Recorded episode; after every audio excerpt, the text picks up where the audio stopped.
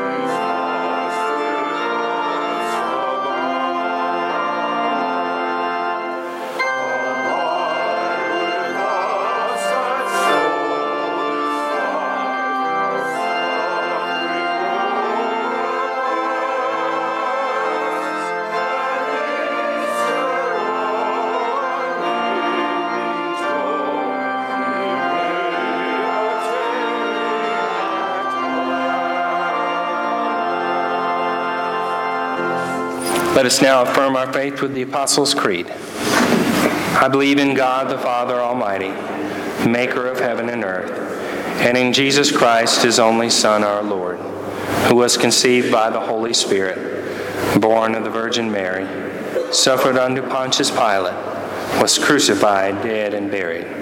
The third day he rose from the dead. He ascended into heaven, and sitteth at the right hand of God the Father Almighty.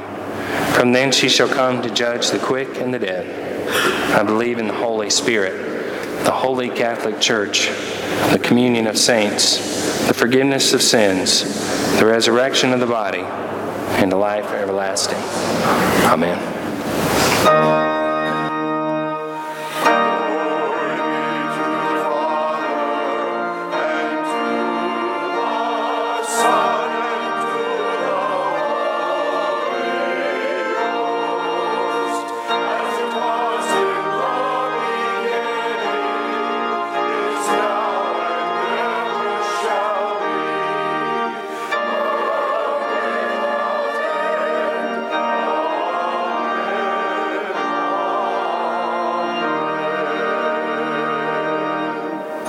Please be seated. We're unable to do the baptism today because a grandparent wasn't feeling well. Uh, Jack Four is uh, Greer Memorial in uh, a normal room now. Uh, he had, he he's always has numbers he has to keep track of, um, but he's recovering but unable to be here today. So we decided to not have uh, Annie's baptism today. So we'll have the um, children's moments. If the children will come forward, Mr. Kevin is going to lead you, and I'm anxious to see what he's going to do.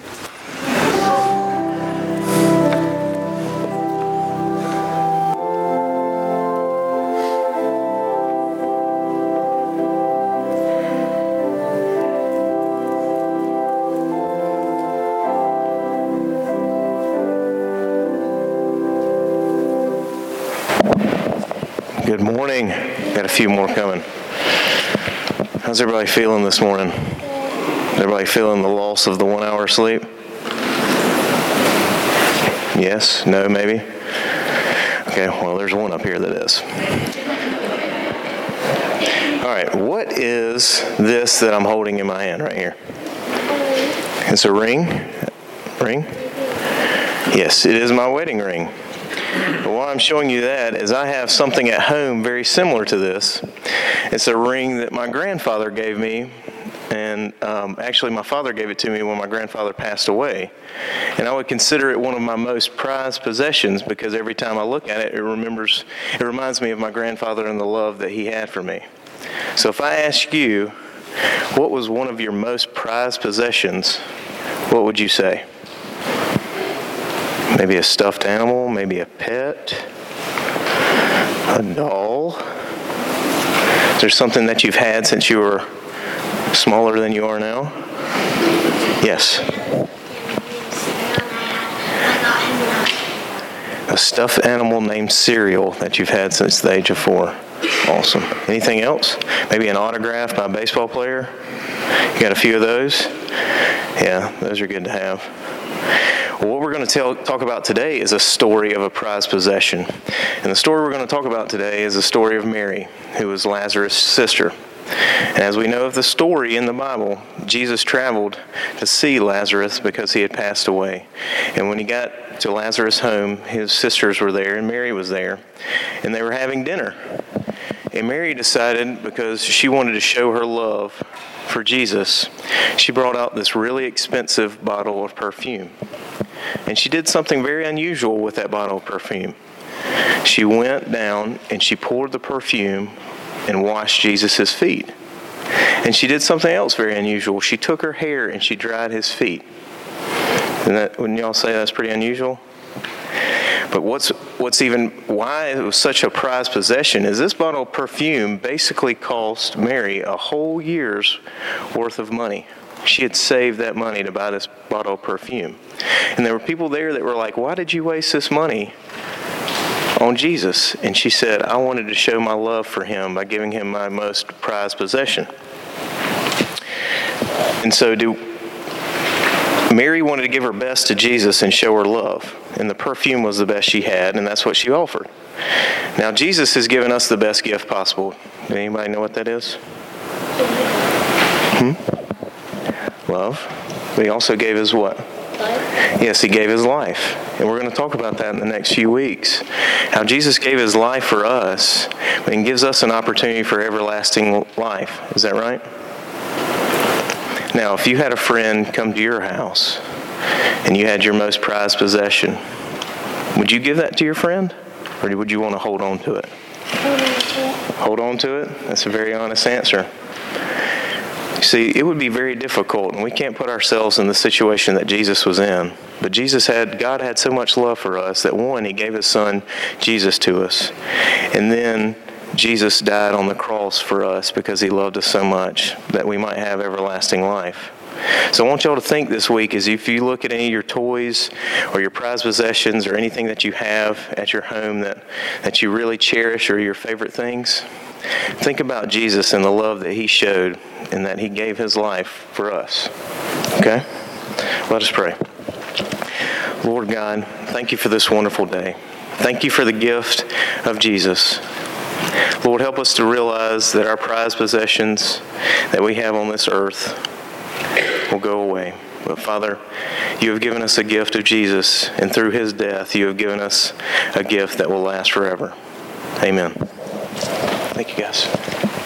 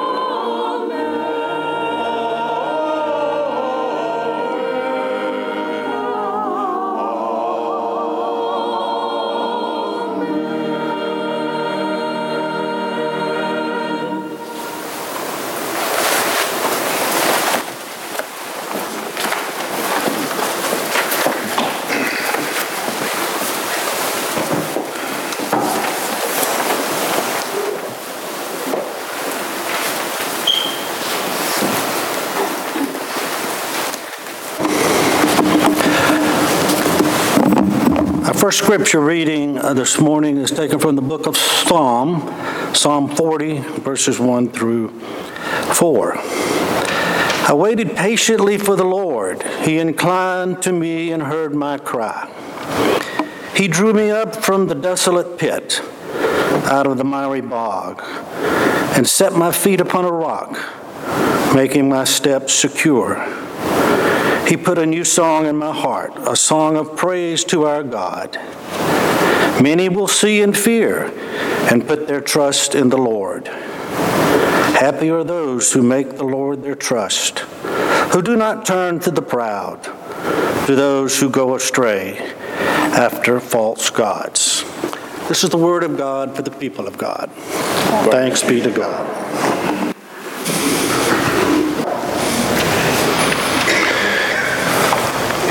We want to think about Lynn and Gail Kennemore today. Gail has decided to not have any more treatment for her cancer, and her time is uh, short. There's a loving uh, family surrounding them, and our church has surrounded them. And uh, I ask that you pray for them uh, today and in the weeks to come. Let us pray.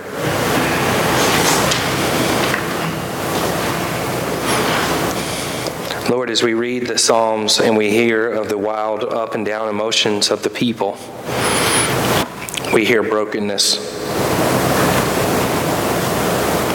We hear it at times with assurance that you're going to change it.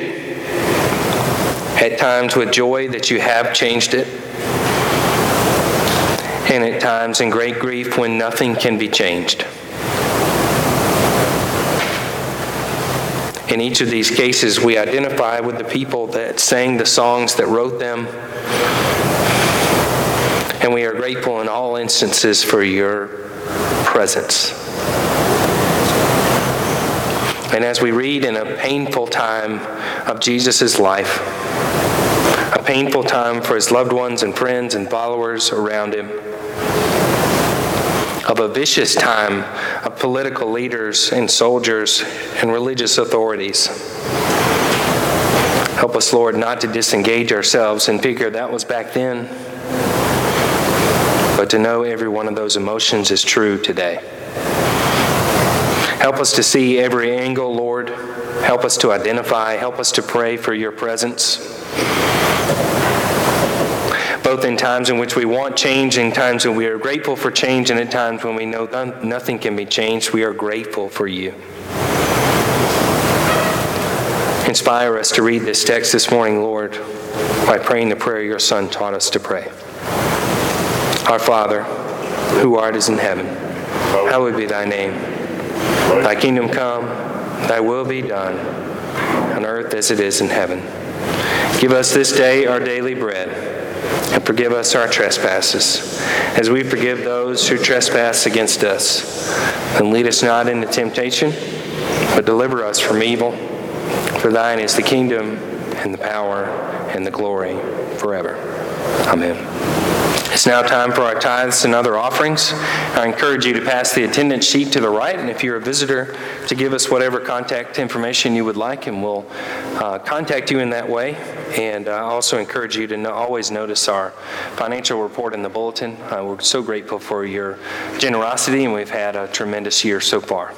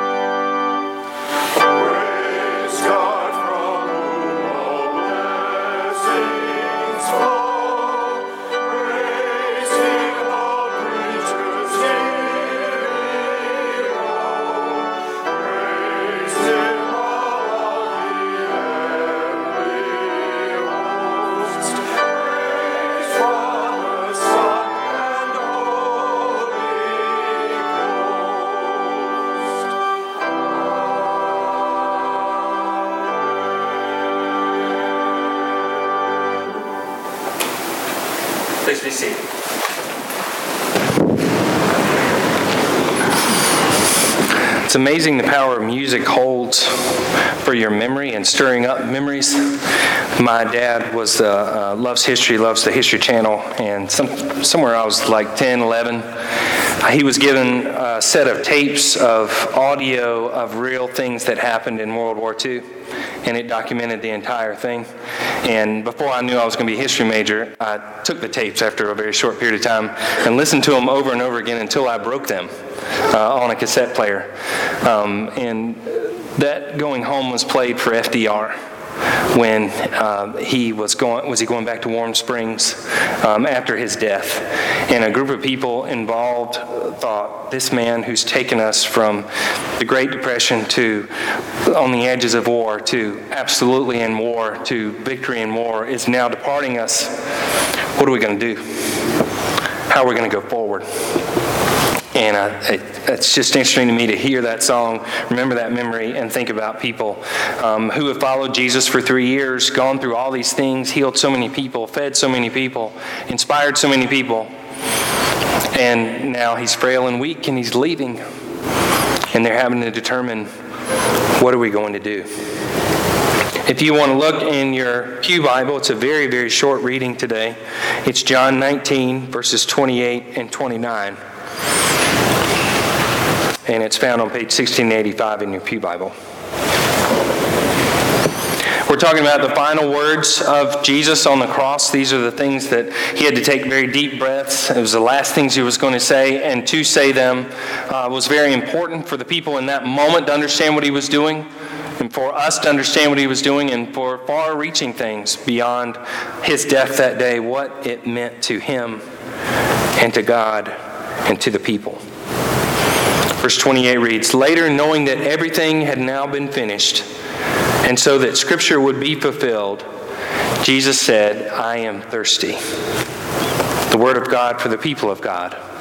Thanks be to God.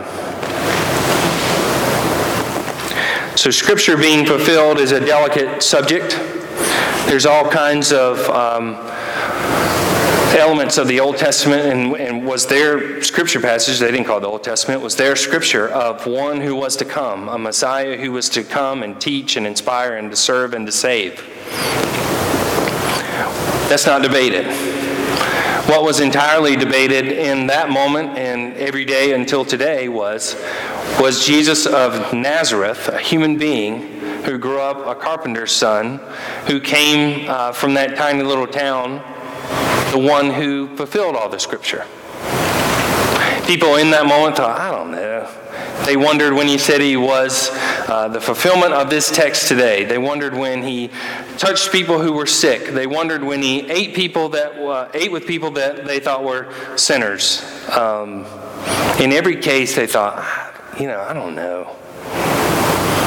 Surely, even his own followers when he said, We're going to go to Jerusalem. No one's going to like it. I'm going to be crucified. And in three days, I'm going to rise. Surely his own followers even thought, That doesn't sound like a great plan. Why would we do that? And why would the person who is the Son of God subject, subject himself to the will of human beings? That doesn't sound like a good idea. Why would you allow yourself to be harmed by them? We're supposed to be saving them. We're supposed to be powerful. In fact, as we grow in power, can I stand beside you? And can I be as almost as powerful as you are? And in this moment, the Roman soldiers are toasting Jesus. Here's to the king. Here's to the guy who said he was the leader of all of you. Here's to the king. Let's put a uh, scepter in his hand. Let's put a crown on his head. Let's put a cloak on his back. All completely mocking the fact that he would be a king. Of course, every king has those elements, but they did it in far more painful ways. And what's interesting is Jesus never used any of those images. Jesus never said he wanted to be king. Jesus never uses, used any of those articles to display the way in which he was royalty. In fact, he was the opposite. But in this moment, they are putting all those things on him in a very mocking way. So if he's thirsty, desperate for a drink, truly human and in pain. I thought it would be interesting to look back and see three instances of someone using a drink, someone needing water or wine. So the first one's a wedding at Cana. Imagine a really fun, bright wedding outside in an amazing town. And um, I've actually been fortunate enough to be there, and the bells are really loud in the, in the um, church, and they ring throughout the place. And because there's so many walls, the, the bells are, it's inside, and you hear it ringing, and the echo of the ringing, and more ringing, the echo of that ringing. Total joy. Until you have a feeling come up your spine and your back that you don't have enough of something. I can't tell you how stressful it is to me, you know, going through a day on a Sunday morning, whether it be in a country church or whether it be in a downtown church or whether it be in a large church or whether it be in a small church, doing being part of a worship service from 7 to 12 is physically taxing. But the anxiety that you don't have something you need is twice as physically taxing as that entire day. It just hits you and you think, we don't have it. And when we don't have it, people are going to think we're silly. When they think we're silly, then oh, it's over. It's over for that day, and it might be over for that person. Imagine people who are around each other all the time, who have plenty of time to sit around and talk about what happened last time. Imagine what they would say if you ran out of wine. And Jesus, in that moment, is neutral, but his mother says, Go help him. He said, I hadn't even started yet. She said, Oh, great, go help him. Just like my mother would. Yeah, um, right. Anyway, go help them. There's a total abundance of wine for the people. And that's in response to embarrassing scarcity. People felt just the weight of embarrassing scarcity, not having enough. And Jesus helped them and gave them abundance. How about the woman at the well? What time did she go there? 12 o'clock. How bright was it then? Bright. How hot was it then? Mm, pretty close to the hottest part of the day. There's no reason anyone would ever go in the well in the middle of the day unless they were completely desperate or they wanted to avoid all human contact. How many of y'all have wanted to avoid human contact? Some way or another, you've thought, mm, you know, if another person approaches me, or if another person calls me, or another person leans on my doorway in my office, or another person asks me where the forks are, or where the forks go, or where the cereal is, or where the cereal goes, I just might snap. Right? You are going in the heat of the day to avoid everyone because no one would do it. This is a woman who has had uh, multiple failed relationships. And there's not a community around her that thinks relationships are hard, they're complicated, they go both ways, and you know what? I'm sorry that it didn't work out for you, but we are here for you in this brokenness. Nope. They're thinking, can you believe what she did? Now, what's interesting is how much control did a woman have at that time over the relationships that she was in? Very little. But they're not thinking about that. They're thinking, at least I'm not her. Let's talk about her. She goes to the well in the middle of the day, making sure no one would be there. She has embarrassing isolation. Jesus is there. He's leaning up against the well. I love that it says the disciples went into town, so like he was free to get into trouble because they weren't there to rein him in. He speaks to this woman who he can't necessarily speak to in public. He speaks to this person of a different community of which he can't normally speak to. He asks her to give him something which he cannot do. And he says, Guess what? You know how you're thirsty? You know how you want water? I can give you living water. Which is something he always did, which was entirely frustrating to the people. They had this literal thing, and he was on a much higher thing. And human beings really struggle to get to that higher thing. He says, I can give you living water, I can give you acceptance. And they go back and forth, back and forth, as always happens when God reaches out to people. They say, I don't know, I'm not good enough, I can't do this. And then finally she accepts it. What is her reaction to that? She goes running into the city to tell people of Jesus' love. This embarrassing isolation is now over, and she's an evangelist. This is one of the texts I told the people at 9 o'clock that um, my peers that are females in ministry, this really isn't a big deal anymore, but surely there was a time when people wondered if females could be in ministry. They say, well, uh, here's a great example. Is a woman who's proclaiming Jesus. Of course, who came running back from the tomb? Woman. The first people to declare the major things were women. It's a big deal. She has switched from embarrassing isolation to being embraced. How about the third one? At the home of Zacchaeus. Jesus is there with a meal, with food, with wine. He's eating with Zacchaeus, which is a very big deal because just minutes earlier, Zacchaeus is in a tree. Why is he in a tree? Well, he's not very tall. He can't see the parade. But if people liked him, they would have moved out of the way to let him see. They just didn't like him.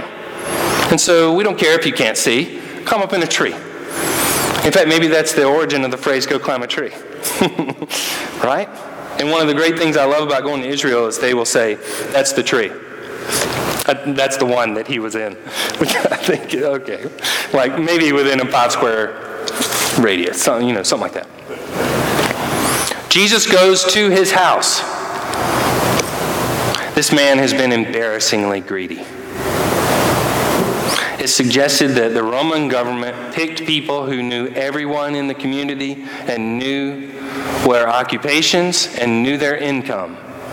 You figure there'd be people in this room that would know that about just about everybody. They picked those people specifically so that those people could hit their people the hardest for taxes for the Roman government. And the Roman government said, We don't care if you ask for more, just make sure we get our number. And so he asked for more and more and more and more from his own neighbors. And then Jesus was coming through town, and they said, We could care less if you see Jesus. In fact, we don't care if you see anything ever again. Jesus said, I'm coming to your house. And at that table, I picture him raising his glass, and he says, From this day forward, I will no longer take more than I'm supposed to, and I'm going to be generous with everything that I have to you. Embarrassing scarcity, embarrassing isolation, embarrassing greed, all entirely reversed. And a meal and a drink were shared. All these people were literally thirsty. And Jesus helped them understand that they were spiritually thirsty. Here's the hard part. Now Jesus is thirsty. The one who has led all of them, the one who has helped them all change, the one who has gone directly to the people and impacted them with words, actions, is now the thirsty one. He spent years reaching out to the weak. But now, in his weakness, he's on the cross, and you know what humanity is doing? Look at this guy. How does he let himself get this in this position? Look at this king on the cross. How could he be so weak? And so last week, when I said, um, uh, I believe I gave the source last week, but I can't remember it this week. It's, well, it was Adam, actually. Reverend Hamilton said, It's not Jesus who's on trial in this period of time, it's humanity. Humanity is on trial during this time. And so these people who in this very moment aren't weak are mocking Jesus in his weakness. It immediately reminds me of the man who owed a tremendous debt. When the man wanted to collect the debt from him, he said, Anybody who owes me debt, I'll need you to bring it here, right here, right now. Uh, imagine if uh, all of you, if um, the people who have your car, house, whatever, college loan debt said, uh, I need it all today. Thanks. I need it all Monday. You got till 5. That man went to the owner of the debt and said, Please, please forgive me in my weakness. I promise I'll repay you if you'll just let me go today. The owner of the debt said, um, Let's just cancel the entire debt. That man's posture is like this if he's not on his knees begging the owner of the debt. But when his debt is forgiven, he, I, I surely his posture rises. And he goes out the steps and he runs into a guy that owes him $10, $100. He says, How could you owe me money? Give it to me right now, and chokes him and throws him in prison. If that doesn't capture humanity and our goofiness of not understanding our own weakness if we don't have it for five or six minutes. I say, look at this Jesus who's thirsty now. Look at you now. Verse 29 says, A jar of wine vinegar was there. So they soaked a sponge in it, put the sponge on a stalk of the hyssop plant, and lifted it to Jesus' lips. So before reading this book and what Reverend Hamilton had to say about it, I never really noticed the hyssop, honestly. I don't notice plants. I, I notice their beauty. I don't know what they are. My um, breadth of information about the beautiful bushes that are around the parsonage is that, you know, I drive in the driveway and I, pretty. That's, that's all I got. I, that, that purple bush is pretty. And if I asked any, you know, 50% of you would be like, well, actually, that's a Japanese something, whatever that thing is. And it, this is the significance of it, and this is what it does. I just look at it and go, pretty. Hyssop plants, important. It means something. Number one, it's an element in the covenant of God and God's people in Exodus. When the people were supposed to mark their doorway with blood so that the uh, angel of death would pass over them, they were to do it with a hyssop plant. And so, um, all throughout this text and all throughout the connections to this text through this season of Lent, there are elements back to Exodus in which God delivered the people from their brokenness. And in the midst of people celebrating that event back there, they're crucifying God's Son. Second element of it is a cry for forgiveness. It's a psalm in the 50s. And it says, Cleanse me with hyssop. It's a bush that, to these people, has critical significance. And if they're paying attention, you know, if you watch a movie again, or you watch a television show again, and you see how the producers little, put little elements in there to make it more significant and tie it back, you don't realize it the first time? If the people of Israel were able to watch what happened with Jesus again, they'd see all the connections to their ancient, significant history. So I want you to think about two things the element of the covenant How have you pledged in Holy Communion, in baptism, in new membership? How have you pledged to participate in the life of the church, to respond to the love that's already been given to you, to be followers of Jesus Christ?